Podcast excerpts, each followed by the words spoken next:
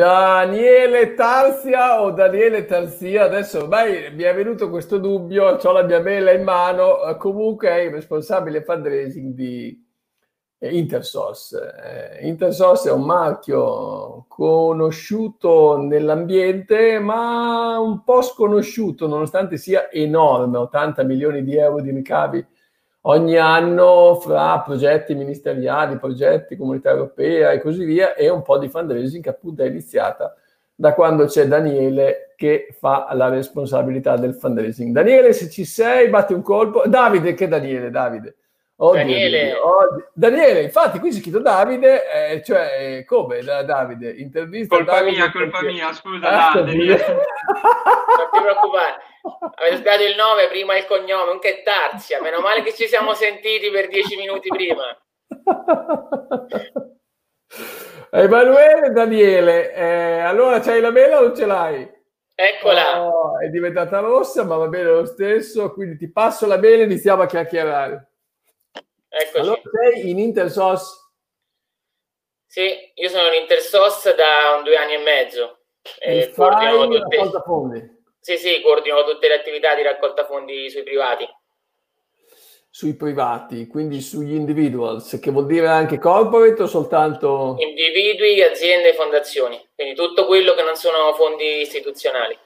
E siete un gruppo di una decina di persone? Sì, una decina di persone, sì eh, che appunto oh, cioè abbiamo singole persone che sono responsabili dei vari canali di raccolta fondi, alcuni canali hanno anche figure di assistenti e persone che, che ci aiutano nel portare avanti le nostre attività e la cosa interessante è che la nostra unità di raccolta fondi all'interno del Dipartimento Comunicazione e Raccolta Fondi perché soprattutto per un'organizzazione che, come dicevi giustamente tu prima, ancora non è conosciuta al grande pubblico, nonostante l'enormità della nostra capacità poi di realizzare progetti e quindi di income da destinare, di fondi da destinare ai nostri progetti, la, la, cosa importante è lavorare in maniera sempre strategica e coordinata tra la comunicazione e la raccolta fondi. Quindi siamo un unico dipartimento e proviamo a mettercela tutta per portare avanti le nostre attività. Ma a voi quindi questi 80 milioni oggi... Eh sì, no, mi stanno venendo a prendere, mi devo nascondere. È un TSO, un trattamento obbligatorio. Esatto. E, eh, e voi questa roba, questa roba dell'intersocio è incredibile. Eh? Sei a Roma, no? Sì, sì, sono a Roma. Sì, sì, sì. Però sei a casa, non sei in ufficio. No, no, oggi lavoro da casa. Stiamo, stiamo facendo un po' di giorni a casa, un po' in ufficio, oggi sono da casa. Mm. No, eh, dico Intersource, il grosso del, del, finanziamento per realizzare i progetti sparsi in 19 paesi nel mondo proviene da fondi istituzionali, quindi un po' come dicevi tu, comunità europea, sono anche agenzie delle Nazioni Unite, sono le varie cooperazioni dei vari stati, americano, italiano, tedesco, quindi la stragrande maggioranza dei nostri fondi arriva da appunto player istituzionali. Abbiamo iniziato... arrivati, tu sei arrivato e hai detto, ma insomma, qui si potrebbe fare un po' di raccolta fondi, così? Beh, sì, è bello dire così, in realtà è iniziato un po' prima che arrivassi io, quindi diciamo il dipartimento sono 3-4 anni che comunque è stato strutturato, in realtà la, i primissimi anni è servito un po' a creare la struttura, negli ultimi 2-3 anni a questa parte abbiamo iniziato a fare attività di raccolta fondi in maniera sistematica. È strutturata sostanzialmente in che cosa?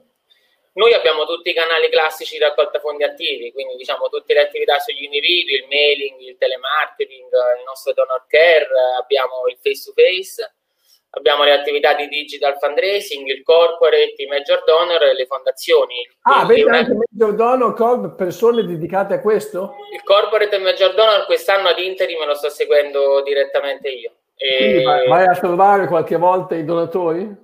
Riesci vado a trovare quando si li vado a trovare, prima andavo più spesso, altrimenti telefonate, call, aggiornamenti, comunque diciamo che con loro portiamo avanti un lavoro di relazione molto strutturato e quindi diciamo i contatti sono frequenti. E abbiamo anche attività eh, di community fundraising, quindi eventi sul territorio, volontari che ci danno una mano, quindi diciamo siamo un'organizzazione che lavora su tutti i principali canali di raccolta fondi. E te vieni da Save the Children, sei stata Save per dieci anni, no? Cinque anni, sette anni? Dieci, dieci, dieci anni. Dieci anni, sì, sì. Ah, quindi è stato un lasciare un una, una, lunga storia, dieci anni di storia. Una lunga storia d'amore, assolutamente. sì, sì. Poi devo dire che il cambio è stato una, una bellissima sfida, eh, molto veramente interessante, perché sono organizzazioni quasi diametralmente opposti. No? Se pensi a, alla proporzione tra fondi privati e fondi istituzionali, in sé è, è diametralmente opposto rispetto a Intersos. Quindi diciamo la raccolta fondi da privati in Intersos è ancora da sviluppare, ancora da mandare a regime, Save già quando sono arrivato io ormai 12 anni fa era già una macchina da guerra pronta a conquistare tutte le fette di mercato lasciate libere. Noi quindi arriviamo a fare fundraising dai privati in un mercato già abbastanza saturo e quindi dobbiamo, come dire, conquistare con determinazione la nostra bella nicchia. E quali sono gli appelli, gli ultimi appelli che avete fatto, gli appelli di emergenza? Com'è che vi state sì. muovendo in questo periodo qui, durante il Covid, durante la crisi, le crisi recenti? Certo, non so allora, guarda, ha delle immagini da far vedere o qualcosa. Allora, guarda, in realtà, diciamo, essendo un'organizzazione che si occupa di emergenze umanitarie, quest'anno è stato un anno in cui qualcosa da dire ce l'abbiamo avuta anche noi, nel senso che con l'emergenza che si è sviluppata per il Covid, eh, noi abbiamo subito lanciato delle campagne di raccolta fondi ad hoc che, che, hanno un po' l'obiettivo anche di raccontare nel miglior modo possibile quello che facciamo. Quello che fa Intersos in tutte le, le situazioni di emergenza salva la vita ai più vulnerabili, a chi davvero ne ha più bisogno. E in realtà è quello che abbiamo esattamente fatto con i nostri interventi anche tantissimo in Italia durante l'emergenza Covid. Quindi questa foto è un nostro operatore che prova a dare uh, assistenza, prova a dare Perché informazioni. servizio anche in Italia. Noi, i nostri programmi in Italia sono molto importanti per Intersos e tra l'altro stanno crescendo tanto e devo dire stanno crescendo anche tanto perché sono ben supportati dalla nostra raccolta fondi sui privati, ma magari ne parleremo dopo, però per esempio con le fondazioni noi riusciamo a supportare in maniera importante tutti i nostri interventi in Italia. E devo dire che questa emergenza ci ha dato anche la possibilità di raccontare quello che facciamo nel nostro paese, perché prima del Covid noi eravamo un po', tra virgolette, timorosi, noi ci occupiamo anche tanto di, di migranti o comunque di persone che soffrono problemi di vulnerabilità e diciamo che prima non era proprio il contesto migliore possibile per raccontare i nostri interventi in termini di attività di raccolta fondi dei privati. Con l'emergenza così importante in Italia, con un, una forte attenzione a quello che succedeva, abbiamo potuto valorizzare il tanto di bello che facciamo. Ma quindi... voi fate, questi qui ad esempio sono appelli emailing, mailing questa è una demo. Questa è una questa, demo, questa è una demo che avete fatto, avete spedito al vostro database. Abbiamo spedito al nostro database. Il database è andata male, ha funzionato, non ha funzionato?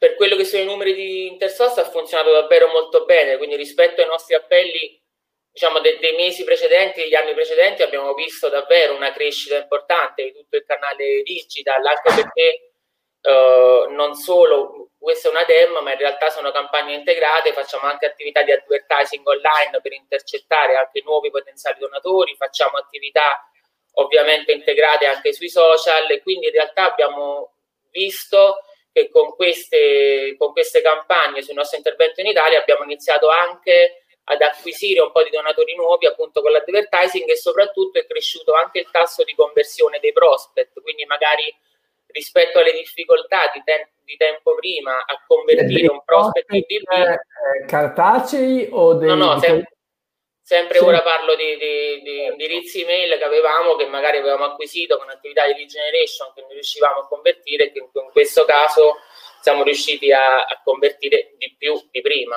Quindi sicuramente è stato da questo punto di vista un caso sicuramente di, di successo e devo dire sulla scia di quello che è successo in Italia continuiamo ad avere un seguito interessante, anche perché purtroppo di emergenze quest'anno se ne stanno verificando tante, pensiamo all'esplosione a Beirut dove Intersos già era, pensiamo ah, a quello che... Eravate già... Uh... Noi eravamo in Libano, siamo in Libano dal 2012, quindi i nostri operatori erano già lì e uh, non appena c'è stata l'esplosione ci siamo attivati per un intervento di emergenza che abbiamo raccontato e promosso anche ai nostri donatori Devo dire che eh, quello che è successo in quest'anno, ora sembra brutto dirlo, non voglio fare cinico, però ci dà anche diciamo, due opportunità. Uno, quello di raccontare ancora meglio quello che facciamo perché forse la uh, concezione dell'emergenza nelle persone è un po' cambiata, è qualcosa che ora magari viene vissuto in maniera diversa perché ha toccato ciascuno di noi e quindi magari c'è una disponibilità diversa e noi che ci occupiamo di emergenze. Eh, da, secondo te, questo è un concetto importante, secondo te il Covid ha, ha fatto cambiare anche la concezione di emergenza? Beh, diciamo, ha iniziato a capire di persona e in persona cosa vuol dire emergenza, invece prima era tutto quanto molto più scontato e difficile da comprendere, teorico. Beh sì, sì, guarda, sì, ti, ti, posso fare un esempio. Prima, diciamo, quando parlavamo di emergenze, non solo con i donatori privati, ma anche con i nostri major donor, con le aziende, l'idea era, non so, la, l'alluvione, la catastrofe naturale, il terremoto, no? E, e, che comunque era percepito sempre come qualcosa di lontano da noi, eh, che poteva capitare, sì, magari in aree del mondo già svantaggiate, ma che in qualche modo comunque non interessava direttamente le nostre vite. Non interessava, non era nemmeno percepibile, è come dire la distanza esatto. tra l'Italia e la Luna è 4 milioni di miliardi sì. di chilometri. Uno non si sì, sai, anche... Sì, sì, no, assolutamente. Anche il terremoto in Italia, che comunque è vicino, però è qualcosa che interessa solo la parte di paese colpita, no? Sì, in questo sì. caso invece in realtà ognuno di noi l'ha visto sulla propria pelle quello che significa e in realtà un po' noi abbiamo anche proviamo anche a giocare su questo, cioè se è vero che la nostra vita di persone come dire che comunque stanno messe abbastanza bene e notevolmente cambiata, no? Da, dal fatto di non poter uscire a chi ha i figli e la scuola che ha chiuso, i rischi, le paure, perdi il lavoro, insomma l'impatto economico anche a noi tocca, ma noi non siamo messi così male. Quello che noi proviamo a far capire ora, pensa a chi una casa non ce l'ha, a Quindi chi già dici, eh, questa cosa qui vi è servita per raccontare meglio e raccontare in modo più, più concreto e pratico. Sì, diciamo che questo sicuramente... Fare una comunicazione ma non passava, non sfondava. Sì, diciamo, sì, sì, assolutamente così. E, e, ora, diciamo, è un po' quello che iniziamo a vedere anche un po' una sfida, nel senso che un'organizzazione come Intersos, che non è così tanto conosciuta, puntare sulla nostra capacità di essere tempestivi in emergenza ci deve spingere a focalizzare sempre meglio i nostri messaggi, a lavorare in maniera sempre più strategica e integrata con la nostra comunicazione, a far percepire anche ai nostri donatori quello che effettivamente facciamo. Quindi come dire, lavorare anche tanto sulla relazione con la nostra base donatori che poi abbiamo, abbiamo come dire, potenziato tantissimo. Perché a, diciamo, questo periodo. Durante questo periodo noi in realtà abbiamo fatto tantissime telefonate che erano semplicemente un come stai. Tra l'altro ma, sia diciamo sui nostri major, eh, quindi le persone diciamo... Eh, avete una sorta di servizio face to face, comunque i beh, dialogatori interni? Quindi Questi siamo sì, sì. È, è, un bellissimo successo da raccontare di quest'anno che siamo partiti con un face to face interamente in house, dopo esperienze anche molto difficili dal punto di vista degli investimenti, dei ritorni, avevamo vari modelli sperimentato, il 2019 è un modello ibrido. Iniziare internamente. Sì, e in realtà l'anno... Assunte dipendenti che fanno i dialogatori, è così? Abbiamo diciamo un team, abbiamo una coordinatrice del programma e tre figure che eh, l'aiutano a portare avanti tutte le fasi del lavoro, dal reclutamento, le location, il supporto ai gruppi e poi abbiamo appunto tre gruppi attivi ora in Italia, Bologna, Napoli e Roma con un team leader e con i dialogatori. Ah, Bologna, Napoli e Roma. Bologna, Napoli e Roma. Città che dà di più. Ma diciamo Roma sicuramente che è un po' anche la sede di Intersos, è una, una, una città strategica per noi, è la città che ci dà soddisfazioni importanti. Devo dire che però in realtà il face to face nel 2020 in Intersos era partito bene su tutte le città. Sai che sono quelle cose talmente belle che non ti sembrano avere a tal punto che poi a marzo abbiamo dovuto purtroppo chiudere, eravamo molto sopra le nostre aspettative, però devo dire che lì siamo stati bravi a lavorare sulla relazione con le persone che uh, fanno parte del team. Abbiamo fatto tantissimi. Gruppi sono in un qualche modo abbastanza stabili, ecco. Vi... Abbiamo, abbiamo, lavorato bene, abbiamo un, sì, abbiamo un tasso di retention dei gruppi importanti. I team leader sono con noi da, da tempo, eh, devo dire sono veramente degli ambasciatori perfetti di Intersos. Molto spesso conoscono i nostri programmi meglio di noi. Connetta durante il lockdown e gli facevi coraggio oppure guardate, ritornerete di nuovo, non vi preoccupate, tutto andrà bene oppure questo livello qui? Diciamo che io sono un, una persona fastidiosamente ottimista e quindi diciamo che faccio di tutto per trasmettere il mio ottimismo e t- tanto spesso il mio team questa cosa mi prendono in giro, lo staranno facendo anche ora che ci ascolta. Però abbiamo avuto molte occasioni, io personalmente, la coordinatrice del programma, proprio per sia per dire, condividere un messaggio di vicinanza di tutta l'organizzazione, vero siamo fermi ma ripartiremo ancora più forti, ma soprattutto per lavorare tanto sulle loro competenze, eh, magari per rafforzare quegli aspetti di debolezza che avevamo visto su cui lavorare e che poi hanno dato la possibilità a queste persone quando siamo ripartiti a metà giugno di volersi mangiare la strada, di voler fare t- tantissime schede, di lavorare sulla qualità dell'acquisizione, li abbiamo aggiornati sui nostri progetti, tanto coinvolti su quello che facevamo durante l'emergenza Covid. Abbiamo fatto un test di acquisizione, di, un, un test di face to face 2.0 in cui hanno fatto anche i primi test di, di attività di telemarketing, che non è detto che non rifaremo anche uh, per l'anno prossimo. Diciamo che questa emergenza ci ha insegnato anche come lavorare, ci sta insegnando, ci deve insegnare come lavorare meglio sull'integrazione fra i vari canali, come ottimizzare le risorse, le esperienze acquisite, anche perché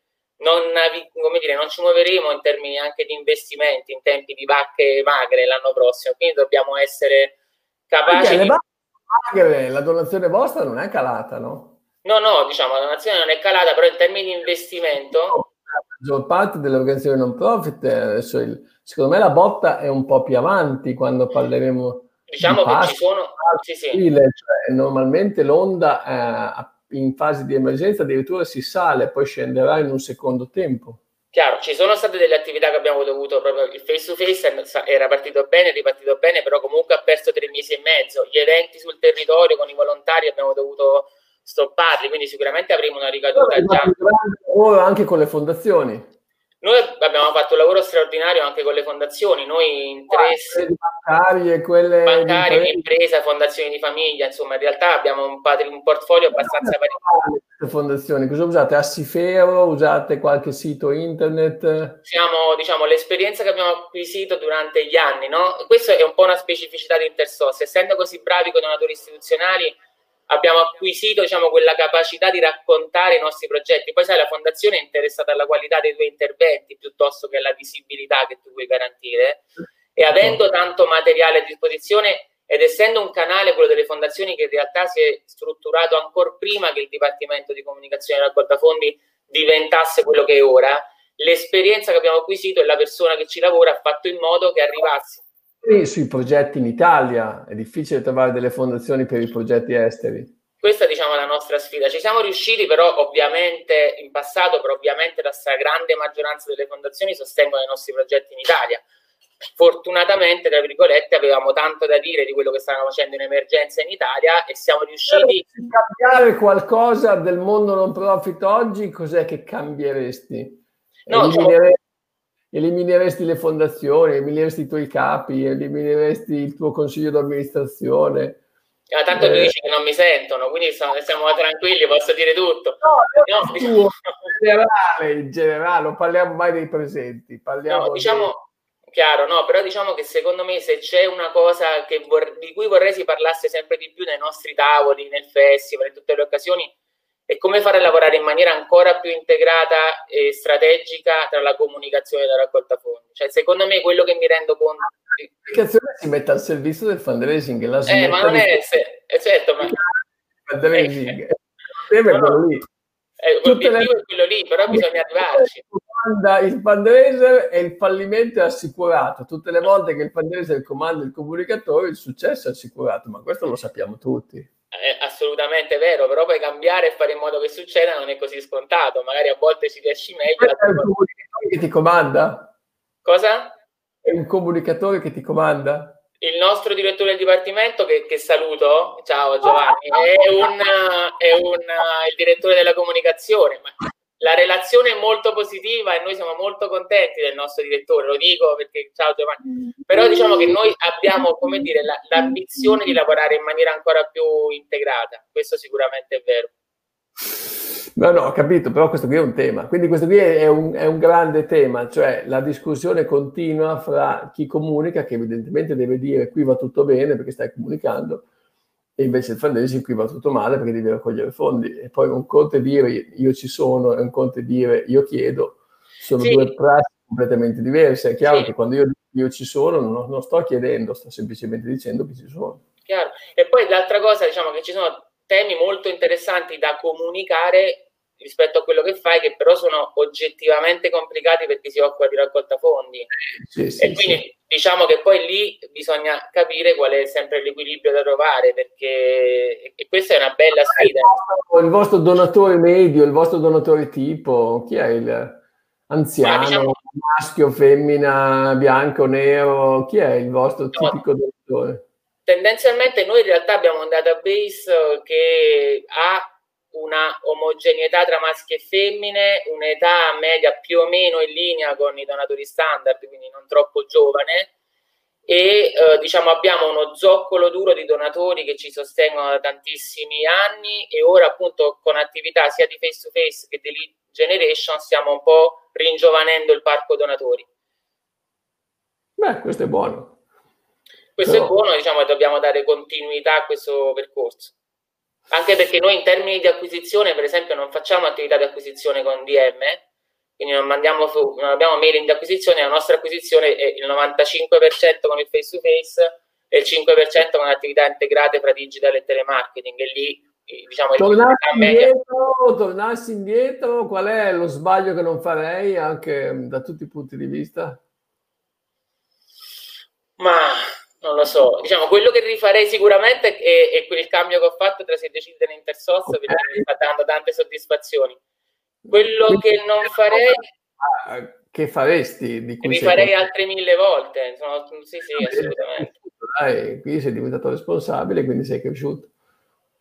Quello che non rifarei magari te lo, te lo, te lo ci penso, non, non, lo so, perché mi sento abbastanza... No, devo dire che mi sento abbastanza soddisfatto. No, però quando avevi quattro anni ti sei buttato nel fiume, era freddo. Eh, quella volta quando avevi dieci anni hai dato un cazzotto al tuo compagno di classe e invece lui non se lo meritava. Ce l'hai qualcosa, qualche episodio di questo genere qui, qui così hai questo cruccio? Ma sì, forse ti dico, forse non essere andato a vedere l'ultima partita di Champions del Napoli. Perché poi dopo poco hanno chiuso e quindi me la sono persa perché mio padre me, la, me l'aveva anche chiesto. Sei tifoso del Napoli. Assolutamente sì. Questo è il motivo per cui fai il face to face a Bologna, Roma e Napoli così diciamo che tu scherzi, tu scherzi però in realtà con la, con la nostra coordinazione face to face sull'importanza di stare a Napoli abbiamo avuto modo di confrontarci e la mia e, e il mio, come dire, la mia volontà era anche tanto un radicamento rispetto alle mie origini. Ah, giusto, bello questo qui. Ah, quindi tu sei originario napoletano trasferito a Roma vent'anni fa, 15 anni fa? Sì, 15 ah, anni fa ormai. Bene, bene, bene. E le differenze fra le due città dal punto di vista del fundraising? Ma allora, diciamo che io, dal punto di vista del fundraising, in realtà ti ripeto, noi, aspetta che sta ripassando un'ambulanza.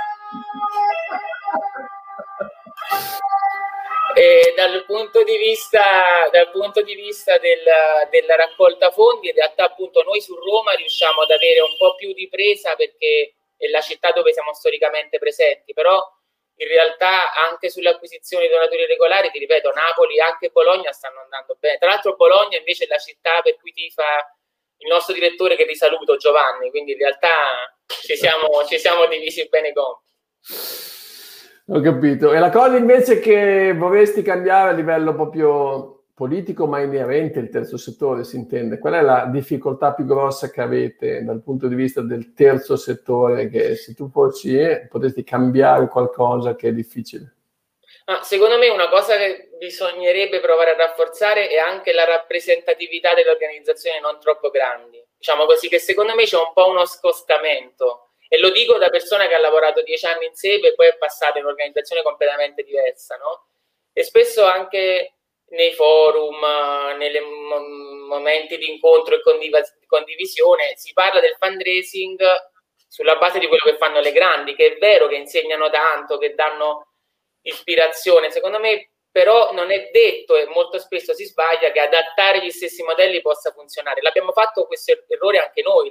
Vabbè, comunque voi siete grandi, noi siamo grandi, però ci sentiamo, diciamo, non grandissimi dal punto di vista raccolta fondi su privati perché abbiamo iniziato da poco, capito? Quindi in realtà ci consideriamo un'organizzazione paragonabile non a una Save the Children, a un Medici, a un Emergency, ma magari organizzazioni un po' più piccoline e magari dare un po' più di rappresentatività o, tro- o, o far capire che magari ci sono modalità diverse, mettere in comune delle esperienze anche di quelle un po' più piccole potrebbe essere interessante. Certo, certo.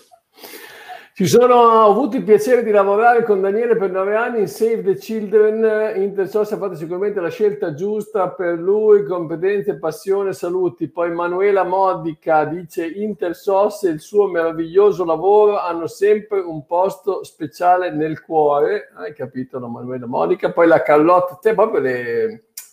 queste donne veramente, Daniele... Sono, amici, sono tutti amici una persona fastidiosamente ottimista, autodefinizione azzeccatissima, bellissima, la lucitata di Daniele Super. Poi abbiamo anche Federica De Benedittis, bravissimo Daniele, guarda, anche in casa, anche in casa arrivano i complimenti. Giorgio Castoldi. Eh, posso salutare, grande Giorgio. Fammi no, dire una cosa su Giorgio, che se io devo tanto a lui, devo tantissimo a lui. Guarda che sto momento a New York, quindi sono le sei e mezza del mattino, come voi sapete è responsabile fundraising della Columbia, della Business School della Columbia University, quindi ha un ruolo di amplissimo e di grande responsabilità. È ormai un paio di anni, forse quasi tre anni, che lavora presso la Columbia University nella Business School fa tutto quanto il corporate. Ciao Giorgio, l'accento di lo tradisce Napoli del cuore. Bene. ok, grazie Daniele, grazie di cuore. Domani abbiamo Fondazione per l'infanzia Ronald McDonald. Qui abbiamo una fondazione di impresa che però fa anche attività. Io Marco De Favori non lo conosco, sarò ben lieto di incontrarlo proprio domani per chiacchierare insieme a lui della fondazione Ronald McDonald. Invece noi ci vediamo lunedì, martedì, mercoledì al Festival del Fundraising Online, la tredicesima edizione, e apriremo insieme il pacco che arriva a casa. Grazie Daniele, grazie di cuore. Grazie a voi, ciao. Ciao ciao ciao. ciao, ciao.